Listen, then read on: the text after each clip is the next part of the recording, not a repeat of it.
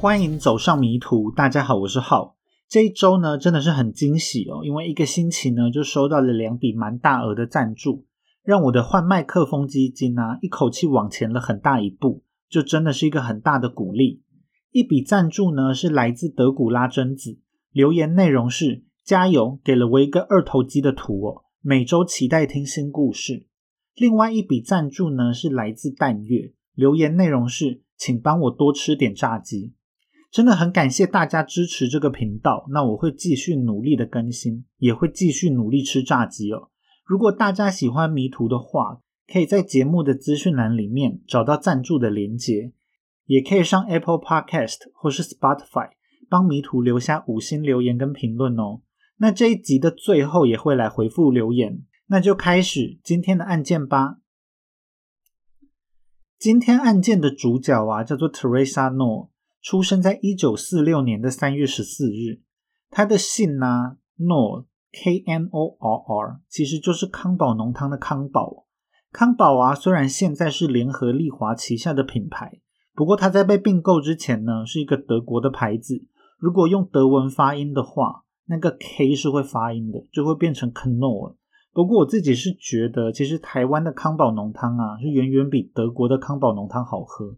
尤其是我蛮喜欢喝金黄玉米浓汤的。那德国的康宝浓汤呢，是根本没有玉米浓汤这个品相，它就是只出一些啊番茄汤啊、蘑菇汤啊、葱浓汤，有时候有季节限定的南瓜浓汤或是芦笋浓汤之类的。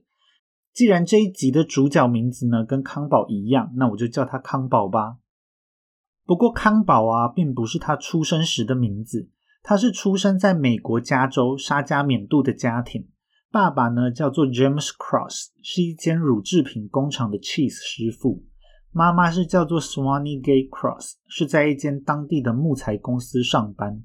康家除了康宝之外，还有三个年纪比较年长的小孩，William 还有 Clara Tab 是康妈在前一段婚姻中所生下的小孩，是康宝同母异父的哥哥姐姐。还有一个叫做 Rosemary，是康爸康妈生下的女儿，年纪是比康宝大两岁。不过这几个哥哥姐姐在这一起案件里面都没有什么戏份。康家人的生活呢，在一九五零年代初期还算过得不错。他们卖掉了原先的小房子，换到了一个更宽敞的房子里面。但是到了一九五零年代后期，不幸却悄悄地降临到了康家。先是呢，康爸罹患了帕金森氏症，所以康爸就没有办法再胜任他原本的工作了。失去工作的康爸就陷入了严重的忧郁。而且他把他生活中的不满全部都化成怒火，烧到他家人身上。从此之后，康家的经济重担就完全压到了康妈身上。后来，在一九六一年三月二日的这一天下午，康宝跟康妈就一起出门购物。其实这天就是一个很平凡的下午，但是康妈却突然全身瘫软，倒在了地上。康宝紧张的立刻把康妈送到医院。但是依然是救不回来。在三月六日啊，康妈就在医院过世了，死因是心脏衰竭。康妈去世的事情对康宝的打击非常大，因为他跟康妈的感情很好。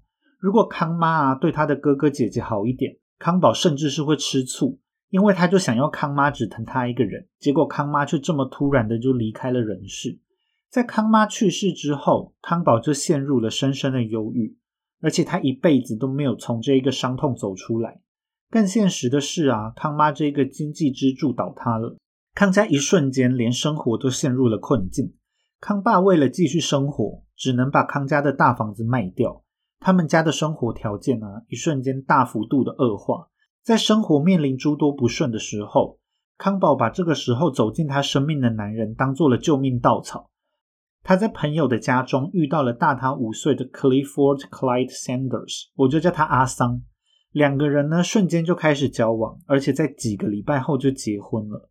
他们的婚礼呢，是在一九六二年的九月二十九日。这个时候的康宝啊，年纪只有十六岁。在结婚之后呢，康宝就从学校辍学了，跟阿桑一起搬到了沙加缅度北边的郊区，在北高地区域的一间小公寓居住。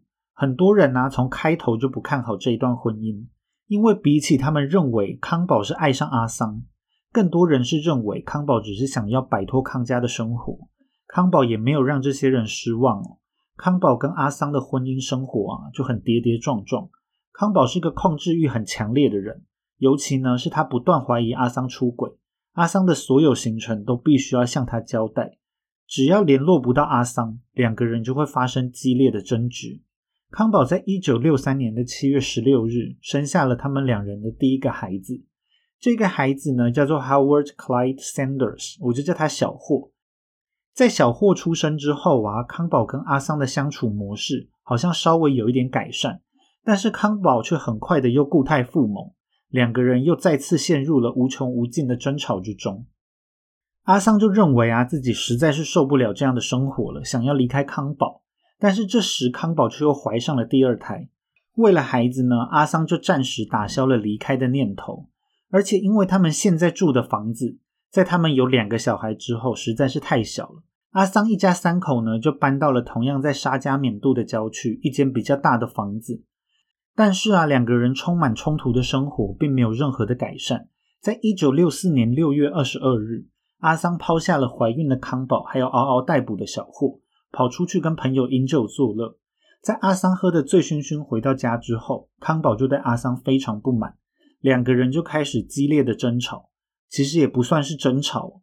基本上呢，是康宝喋喋不休的抱怨阿桑，认为阿桑对家人是毫不关心，而且呢，在他们需要钱养小孩的时候，却只顾着自己的吃喝玩乐。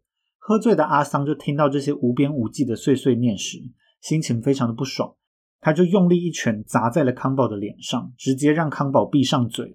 被打到鼻青脸肿的康宝立刻就向警察局报了案，但是当警察过来要逮捕家暴的阿桑时，康宝却又推翻了自己先前的所有指控，说他们只是夫妻之间的小打小闹。警方就看到康宝自己都改口了，这一起家暴案件的指控啊，最后就不了了之。在一九七四年的七月五日，这一天是阿桑的生日，但是他们并没有开心的庆祝生日，反而是又再次大吵了一架。阿桑呢，认为自己真的是受够了这段婚姻，再次决定要离开康宝。在隔一天，七月六日。阿桑都已经收拾好行李，准备要离开，但是很可惜的是，他再也没有踏出家门。在他跟康宝坦诚他要离开的时候，两个人立刻又起了争执。最后呢，康宝冲出去拿出了一把猎枪，并对着阿桑砰的一枪，结束了两个人的争吵，也结束了阿桑的生命。在开枪之后呢，康宝很快的就向警方自首。根据康宝的说法，他会拿枪只是想要吓唬吓唬阿桑，让阿桑不要再打他。但是在两人的冲突之中，却意外的枪支走火，才会发生阿桑中枪的悲剧。他顶多呢只能算是正当防卫，但是子弹是正中了阿桑的心脏，所以阿桑就很快死亡了。由于这个证词啊只是康宝的一面之词，警方在无法排除谋杀的状况下，依照程序逮捕了年仅十八岁的康宝。婴儿小霍啊，也被送往了亲戚家照顾。面对检察官的谋杀指控，康宝坚持自己是无罪的。针对阿桑这一起命案的审判，在一九六四年的八月四日正式展开了。检察官就认为这是一场康宝策划的谋杀案。犯案的动机呢，是因为康宝怀疑阿桑背着他在外面乱搞，正当防卫只是康宝用来脱罪的借口。不过康宝啊是否认这样的说法。他说，他之所以会拿枪，就是为了要保护自己，以及保护他肚子里面未出生的小孩。尽管康宝的杀人事实明确，阿桑的亲友也站上法庭作证，说阿桑并不是一个有暴力倾向的人。不过陪审团呢，是更相信康宝煽情的证词哦。康宝是在证人台上面声泪俱下，诉说阿桑是一个长期以来对他拳脚相向的家暴惯犯，尤其是在喝酒之后啊，就会狂性大发。即使她现在是个孕妇，也不例外哦。先前的报案呢，虽然最后撤了案，但是从这边也可以看到一些端倪。精神科医师啊，在法庭上也为康宝作证。精神科医师认为，康宝就像是惊弓之鸟，长期的家暴让他的精神状况很紧绷，才会一不小心杀害了阿桑。这一起案件呢，就是一个不幸的意外，不能说是一起冷血的谋杀案。康宝的亲友也纷纷上庭为他作证，说康宝呢是一个年仅十八岁的乖宝宝，肚子里面还怀着孩子，不可能犯下这么可怕的案件。唯一的例外呢，就是康宝的姐姐。这个姐姐啊，在庭上作证说，康宝是一个控制欲还有嫉妒心都非常强烈的人，很可能是想要在阿桑跟别的女人在一起前，亲手了结阿桑的生命。最后，在一九六四年九月，虽然检察官是强调不可能所有的杀人犯看起来都像是坏巫婆，在康宝十八岁的怨妇外表之下，隐藏的一定是一颗充满邪恶的内心。但是陪审团的结论呢，就让检察官大失所望。因为陪审团判决康宝杀害阿桑是无罪的，康宝也重获自由，展开了他的下一段人生。康宝带着儿子小霍又回到了康家，他当初费尽心机的想要摆脱原先的生活，现在却一切又回到了原点。情绪陷入谷底的康宝开始沉溺于酒精，他每晚呢都到沙加缅度的一家军人酒吧里面喝酒，并认识了退伍军人 Estelle Lee Thornsberry。很少看到男生的名字叫 Estelle，我就叫他阿爱。阿爱呢，在两年前因为一次意外而全身瘫痪，但是康宝呢，看起来像是不在意阿爱身体上的障碍，两个人很快就开始交往。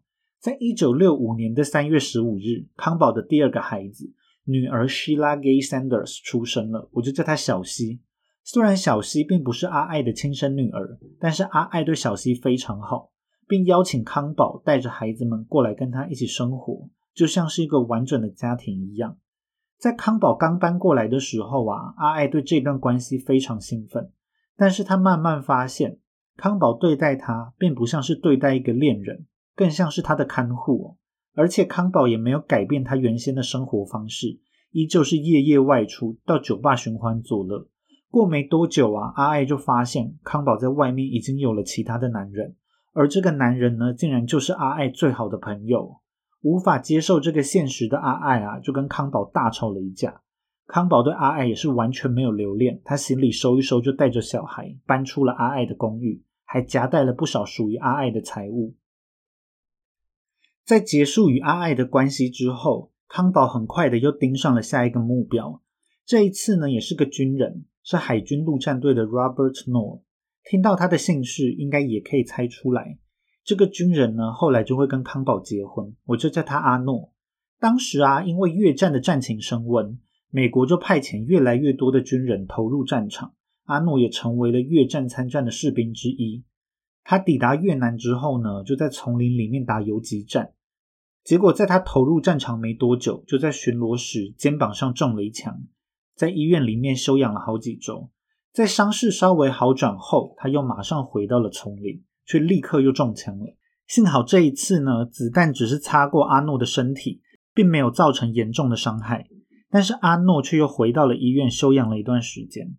当他又再次重回到战场后，却没多久又因为踩到地雷，突如其来的爆炸就让阿诺受到了蛮严重的伤害。他的手脚呢，都因为炸弹的碎片而受到了严重的伤害。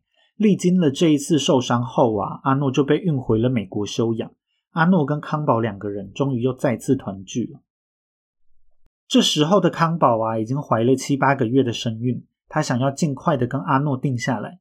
两个人呢，在一九六六年的七月九日交换了结婚誓词，并搬进了沙加缅度的一间小公寓。在一九六六年的九月二十七日，两个人的第一个孩子，也就是康宝的第三个小孩出生了。这一次是一个女儿，取名叫做 Susan Marine Nor，我就叫她小苏。在小苏出生后不久，康宝就又怀孕了。在一九六七年九月十五日，生下了一个男孩 William Robert Nor，我就叫他小威。一九六八年十二月三十一日，他又生下了另外一个儿子，取名叫 Robert Wallace Nor，我就叫他小罗。这时的康宝大概才二十四岁，就已经是一个五宝妈了。那因为这一集的案件啊，人物其实蛮多的。那我会在 IG 上面放上康宝一家人的人物关系图哦。但是康宝跟阿诺的婚姻呢，也随着两个人的相处状况越来越多。在阿诺回到美国之后，因为他在战场上面所受到的伤，让他无法像原先一样服役，因此呢，他就被转调勤务人员，在军队里面负责葬礼的护送人员。这份工作啊，虽然危险性比较低。但是阿诺需要在接到军队通知后，用最短的时间到美国各地需要他帮忙的葬礼帮忙，所以他就常常不能待在家里。那控制欲非常强的康宝当然是不能接受这样的状况，所以跟阿诺的争吵也渐渐的频繁了起来。正因为阿诺都不在家，康宝满腹的怨气都没有地方宣泄，所以他就开始把他的怒气都发泄在他的小孩身上。他会命令小孩们排排坐，坐在地上不准动。只要有小孩不小心动了，他就会殴打动了的小孩，并把小孩关进衣橱，或是强迫他们吃东西来折磨他们。在一九六九年的六月，阿诺认为他实在是无法跟康宝继续生活了，在打包行李之后，抛弃了他跟康宝之间的所有小孩，一个人像逃难一样搬出了他跟康宝的家。但是阿诺并没有完全放弃这段婚姻哦，两个人呢还是藕断丝连了一年多的时间。最后，在一九七零年的六月三日，两个人正式离婚。后来，在一九七零年的八月五日，康宝生下了小女儿 Teresa Marie Noor，我就叫她小泰。这也是康宝的最后一个小孩。康宝也晋升为六宝妈。在离婚之后呢，康宝拒绝阿诺来探视他们的小孩。在经过几次尝试之后，阿诺就彻底的放弃。后来，阿诺又有了新的家庭，所以就完全退出了康宝的人生。按照之前康宝的做法呢，他是不可能让自己单身太久，更何况他现在还有六个小孩要养。不知道是康宝有什么魅力哦，他很快的呢就在一九七一年找到了自己的第三任丈夫 Ronald Pulliam，我就叫他阿普。阿普呢是一名铁道工人，在跟康宝结婚之后啊，两个人在东沙加缅度买了一间房子，开始了全新的生活。但同样是按照康宝之前的做法，他很快的就不安于世了。他开始把小孩都丢在家里，不管不顾。时间到了就出门去酒吧或是夜店寻欢作乐。到后来啊，他甚至连家都不回了，家里面就剩下阿普还有康宝的六个孩子。阿普也不是圣人，要他养康宝跟前夫所生的六个小孩，就已经很强人所难了。现在康宝又天天不回家哦，他感受到自己绿光照顶。所以康宝的第三段婚姻呢，在一九七二年的九月二十七日，很快的就画下了句点。在这一次离婚之后啊，历史又开始重演，康宝又开始天天都往酒吧跑，寻找他的下一个男人。这时候啊，康宝虽然才二十六岁，但是他已经经历了三段失败的婚姻，以及带着六个小孩哦。所以这一次康宝就花了比较多的时间，才找到合适的目标。这一次被他盯上的是在沙加缅度一间报社工作的编辑 Chad Harris，我就叫他阿哈。康宝呢是一直从二十六岁找到了三十岁，才找到了阿哈这个第四任丈夫。阿哈当时啊已经是五十九岁了，年纪几乎是康宝的两倍。但康宝可能也是觉得，如果他错过了这个村，可能就没有下个店了，所以他在跟阿哈只约会过一次的状况下。就在一九七六年的八月二十三日，跟阿哈闪电结婚。这时呢，距离他们的第一次约会啊，仅仅只有相隔三天。在康宝带着孩子们搬进阿哈的家之后，他就发现他自己做了一个错误的决定。阿哈虽然在外面呐，在报社里面看起来都是个很正常的人，但是进到卧室之后啊，就是个性变态。他有着很强烈的性癖好。阿哈非常的爱拍女人的裸照。在他们的卧室里面呢，就贴满了他过去的作品。他每一天呐，就叫康宝裸体让他拍照拍个够。康宝对这样的生活感到很厌烦。更让他生气的是，他其中一个女儿小苏竟然跟阿哈相处的非常好。年纪大约只有十岁的小苏，还有年近大约六十的阿哈，就像是祖孙一样，两个人每天都玩在一起。康宝虽然没有跟他的任何一个小孩特别亲近，但是作为控制欲非常强的一个人。他是不允许有任何人抢走属于他的东西哦。在多重因素的影响下，这段婚姻呢，最后只维持了几个月。在一九七六年的十二月十七日，康宝就跟阿哈离婚了。这个时候的康宝啊，年纪大约三十岁，带着六个小孩。在历经了四段失败的婚姻后，康宝可能也是对男人失望透顶了。他放弃在吸引男人跟他结婚的生活，他天天出去酗酒，身材也开始变胖。对待他的六个小孩态度也变得非常可怕。他动不动呢就对小孩拳打脚踢，或是言语上的虐待，或是情绪上的虐待。小女儿小泰啊，后来就有回忆她的童年。她说她每天都过得战战兢兢，因为康宝是喜怒无常的一个人，让她非常害怕。小泰呢就用拥抱当做例子，当小孩们想要跟康宝拥抱，康宝反而会质疑啊，这些小孩是不是在演戏？是不是想要证明他们之间的爱给谁看？但是如果小孩们呢，以为康宝不喜欢拥抱，而不跟他拥抱的时候，康宝又会质疑小孩是不是不爱他了，变本加厉的折磨他们呢？他们又会被逼着去拥抱康宝，让小孩每天都不知道该怎么办才好。儿子小薇跟小罗也都同意小泰的说法，而且这个状况啊，在某一天开始就更加的恶化，因为康宝开始连门都不太出了，他切断自己跟外界的一切联系，也禁止小孩带朋友们回家玩。康宝就把自己每天都关在家中，虐待孩子成为了他生活唯一的乐趣。精神状况啊，明显是出了问题的康宝，让孩子们都觉得啊，待在家就像是被困在精神病院里面一样。虽然康宝呢停止了他所有的社交活动，但是这并不代表他戒酒了。他酗酒的问题啊，只有变得更加的严重。他天天在家里面都是半醉半清醒的状态。当康宝喝得越醉，他的行径就越疯狂。他甚至呢，曾经在喝醉之后朝着孩子们丢牛排刀。他也曾经拿用手枪抵住小泰的头，要小泰乖乖听话。他也开始让孩子们都成为了他家暴的帮凶。他会命令孩子去压制住其中一个小孩，方便康宝对这个目标拳脚相向。孩子们就在这一个方法下轮流被康宝施虐，也被迫成为了加害者之一。其中呢，被打得最惨的就是跟阿哈相处的很融洽的小苏。疯疯癫癫的康宝不知道是从哪里跑出来的想法，他认为小苏啊已经被阿哈变成了一个女巫，所以他对小苏的虐待就特别的强烈。小苏看到康宝惧怕女巫呢，就认为自己可以好好的利用这件事情来气气康宝，说不定可以躲过这个充满虐待的生活。他甚至告诉康宝啊，阿哈是已经准备好要用撒旦的名义来破除他的处女之身，在那之后呢，他就可以正式的成为邪教女巫了。小苏这样的说法呢，却彻底的激怒了康宝，他开始日以继夜的虐待小苏。被逼到极限的小苏，最后只能试着逃家，但是在外面游荡的青少年却很快的又被抓了起来。小苏也把握机会向外界求救，说自己在家里不断的受到虐待。但是收到通知的康宝呢，却反过来指责小苏就是一个满口谎言的骗子，并说小苏呢是一个精神状况有问题的孩子。不知道这个是美国的制度上出现了什么问题啊？所有的人都是无条件的相信了康宝的说法。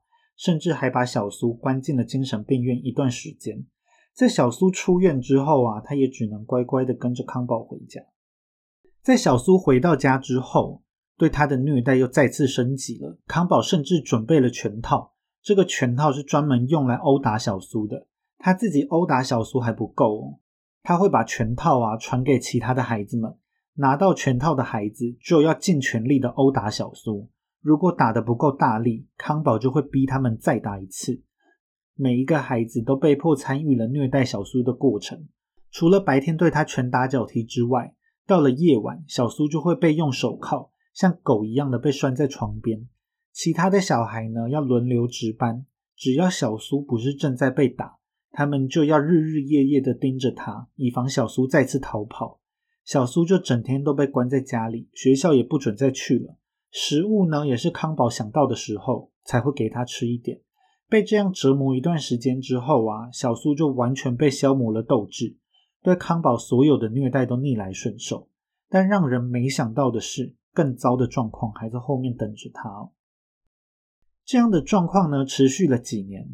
到了一九八二年，康宝的幻想更加天马行空。他认为小苏这个巫女啊，虽然表面上看起来服从。但是实际上是已经对他下了恶毒的咒语，这个咒语导致康宝不断的发胖。尽管小苏不断的否认，但是康宝却对小苏的哀求充耳不闻，继续残忍的虐待他。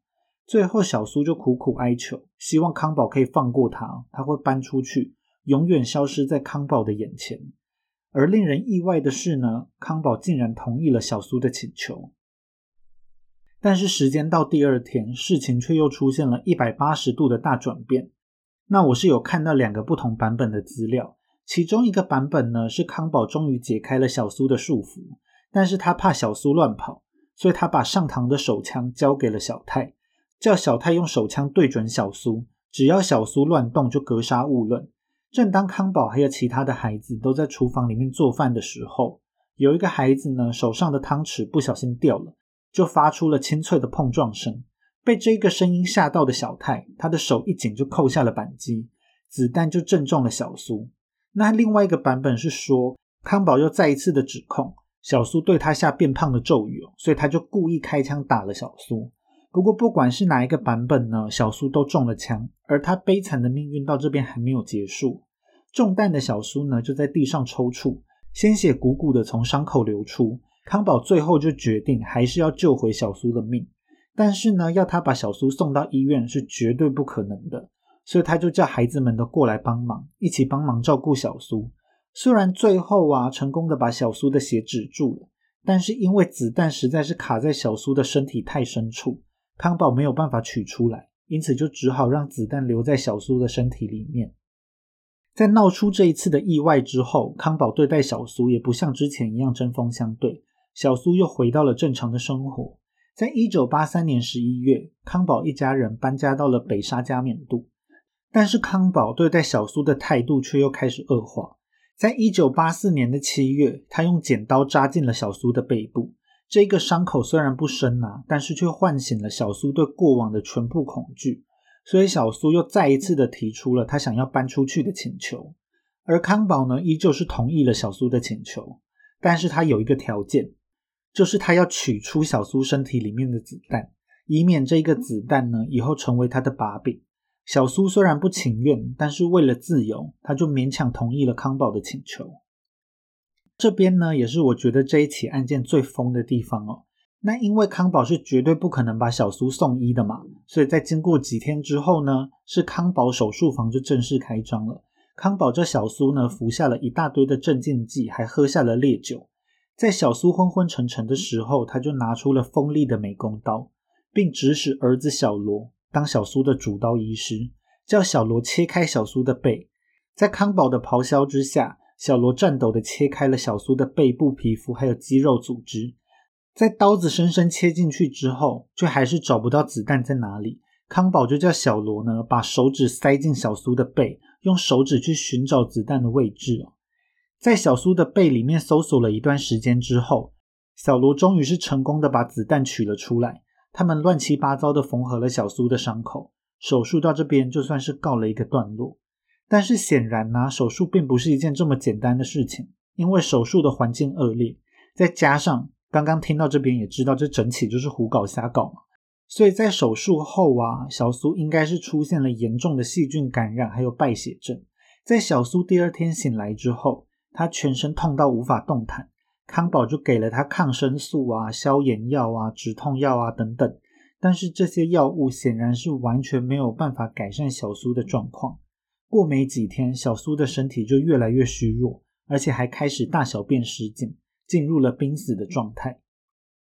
在一九八四年的七月十六日深夜，康宝认为小苏应该是没救了。就把小苏呢用封箱胶带封住了口鼻，并把他的双手双脚都绑了起来，把小苏的东西也都装到了一个垃圾袋里面。他在小薇跟小罗的协助之下，沿着加州的八十九号高速公路，把小苏呢运到了一座叫做 Square Creek Bridge 的桥边。康宝就命令孩子们把尸体还有装有小苏物品的垃圾袋运到河边。之后，康宝把小苏的尸体还有垃圾袋都淋上了汽油。用一颗火柴点燃了小苏，小苏也瞬间就被火焰给吞噬了。当康宝、小薇还有小罗回家之后，所有人呢都很有默契的，没有再提起这件事情，就像是小苏这一个人从来都不存在一样。但是其实呢，在康宝弃尸的隔天一早，就有一个路人在开车经过桥边时，注意到了奇怪的火光，他就害怕是森林山火，所以就决定下车查看。虽然他不确定是出于什么原因，但是他认为自己一个人去查看可能是很危险的事情，所以呢，他就拦下了一台卡车，请卡车司机跟他一起去查看这个火光的来源。卡车司机也非常热心，他就带着灭火器呢，一起跟这个人到了河边去查探。那这两个人看到的火光呢，当然就是烧小苏尸体的余火。在卡车司机灭火之后，他们很快就发现这是一具被烧得焦黑的人类遗体。在他们意识到这是一起杀人案件后，他们立刻就报了警。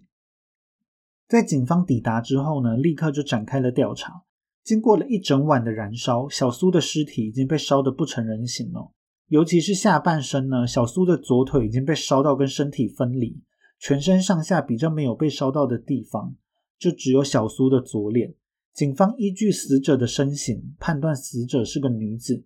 虽然在调查完现场的状况后，他们在尸体身上以及周遭是辨识出了不少的证物。像是有绿色的牙刷啊，有牛仔裤啊，有一条黄黑色的围巾，有一个三十二 C 的胸罩，有一条手环，一对耳环，还有一叠尿布等等。但是他们没有办法从这些证物里面确认死者的身份。这一具无名女尸呢，就被编号为 Jane Doe 四八七三八四。在验尸报告里面显示，这一具无名女尸啊，年纪介于十八到二十二岁。身高约一百六十公分，体重约五十公斤。尸体显示出来，在死前有遭受到暴力对待，身上还有足以致命的伤口。虽然尸体上有着这些痕迹，但是这一具无名女尸啊，最主要的死因还是被燃烧的烟雾给活活呛死。也就是说呢，在康宝点燃火柴的时候，小苏其实都还是活着的，她就是被康宝活活烧死的。虽然法医将无名女尸的指纹还有齿模都送去比对，但是却都没有找到条件相符的人。也因为警方找不出这一具无名女尸的身份，就没有办法阻止接下来继续发生的悲剧。到了一九八五年的年初，满二十岁的小西长得亭亭玉立，康宝就认为呢是时候出去让小西工作来分担家计了。但是他想到的办法就是逼迫小西下海当性工作者。迫于康宝的淫威，小西也不得不服从。在接下来的日子里面呢，小西每天都能够带回家几百块美金。也因为呢，他能够帮家里赚钱，小西在家里也是备受礼遇。康宝也不再虐待他了，他也给小西很高的自由。小西的心态呢，也渐渐的发生转变，认为当一个性工作者也是一件蛮好的事情。但是这样的生活就在一九八五年的六月戛然而止。康宝就怀疑小西因为性工作者的生活而不小心怀孕了。他还认为呢，因为小西是一名性工作者，他在外面感染到了性病，也就是感染了 venereal disease。康宝就说呢，他在家里上厕所的时候被小西感染到了性病，但是小西却说她没有怀孕，她也没有感染性病。康宝看到小西这样的态度，立刻就对他拳打脚踢，并把小西关到了一个空间狭窄的衣柜里面。衣柜里面非常的闷热，但是康宝就警告其他的孩子，他们要随时盯着衣柜的门，如果小西跑出来，他们就死定。康宝也不准许任何人私下给小西食物跟水。其他的孩子对这种处罚方式其实也很熟悉哦。康宝过去呢也曾经对他们进行过类似的惩罚，通常啊都是在孩子认错之后，处罚都会结束。但是这一次啊，尽管小西已经在衣柜里面苦苦哀求。他说自己有怀孕，也染上了性病。他希望康宝可以放他一马，但是康宝呢，却完全没有要停止处罚的意思，继续把小西关在衣柜里面。在一九八五年的六月二十一日，这一天是小西被关进了衣柜第三天。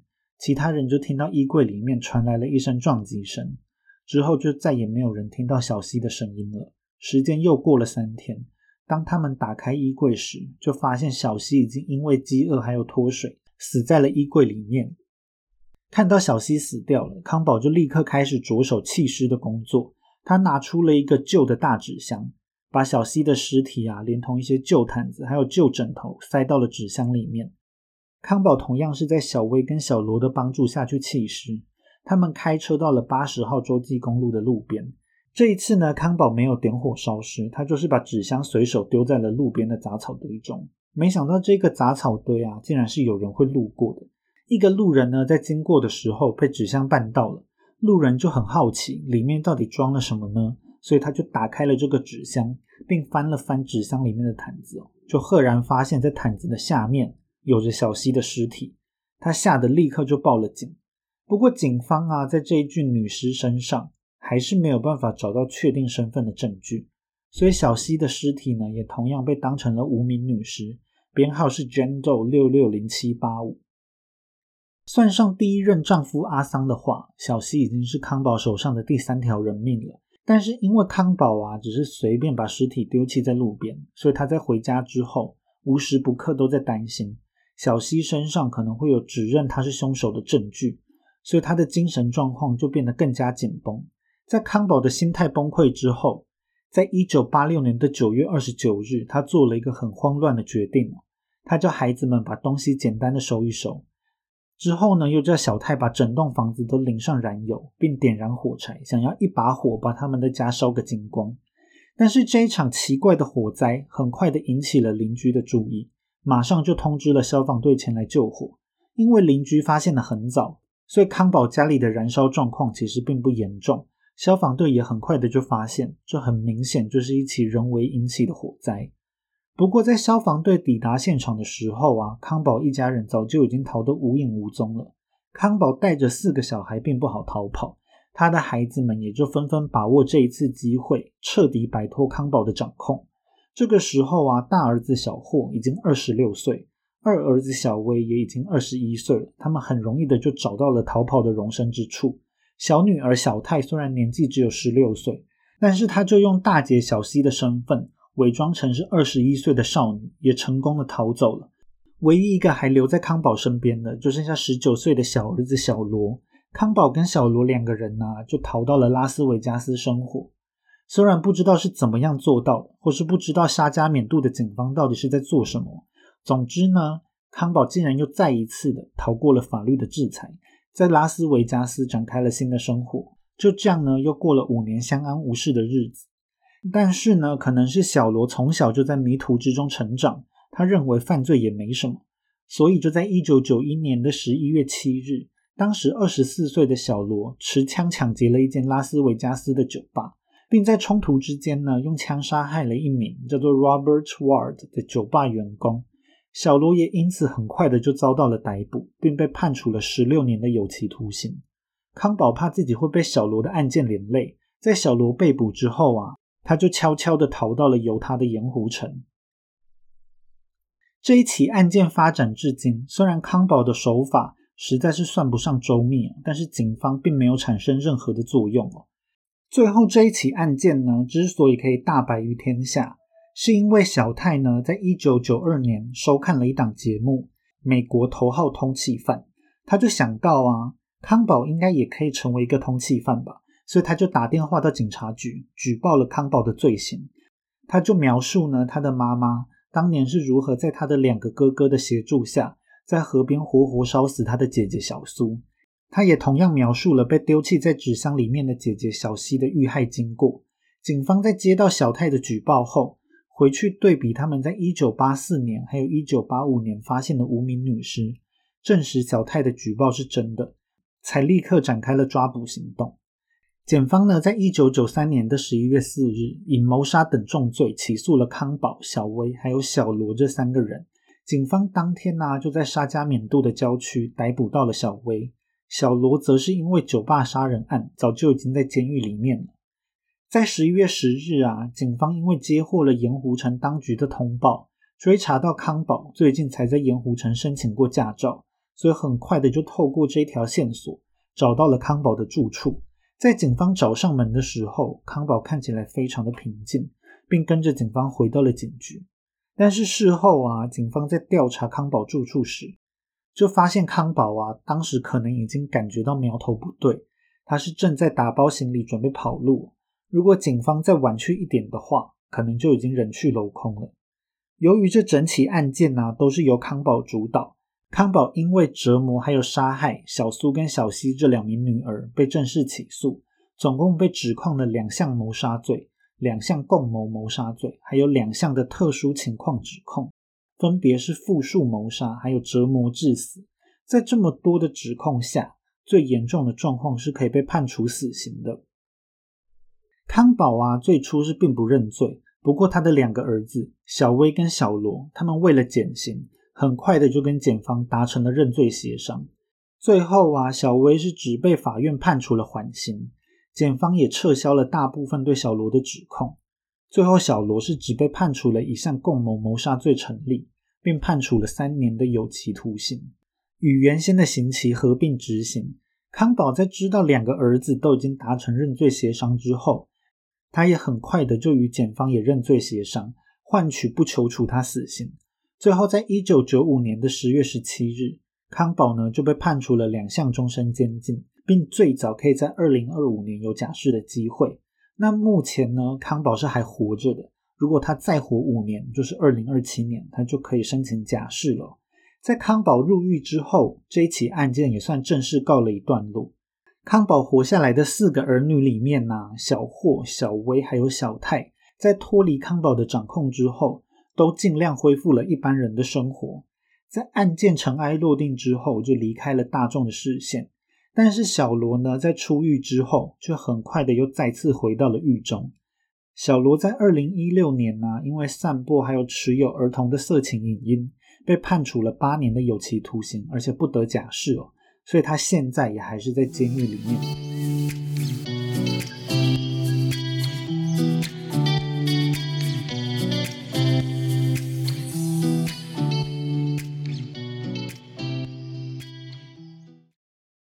今天 Apple Podcast 的第一则五星留言呢，是来自该死的公车司机，开头就给了我一个大拇指哦，全部听完了很棒，又给了一个大拇指，谢谢。